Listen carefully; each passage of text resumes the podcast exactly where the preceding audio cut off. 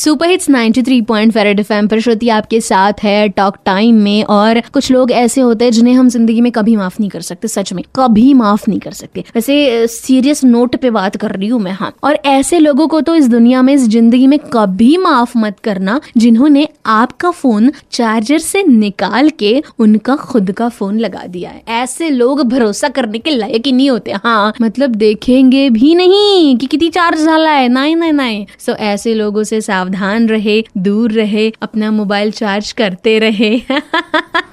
मेरे घर में भी बहुत है, ऐसे पर क्या करे भाई, चलो अपने ही हैं। फ़ोन भी अपना चार्जर भी अपना और लोग भी अपने। किसको कहे? दुख अपना। पर अच्छा हुआ एक्सप्रेस किया तो। आणि आता सध्या सुपरहिट ट्रेंडिंग गाणं लगेचच तुमच्यासाठी टॉक टाइम मध्ये श्रुतीकडून. Ninety three point five red F M बजाते रहो.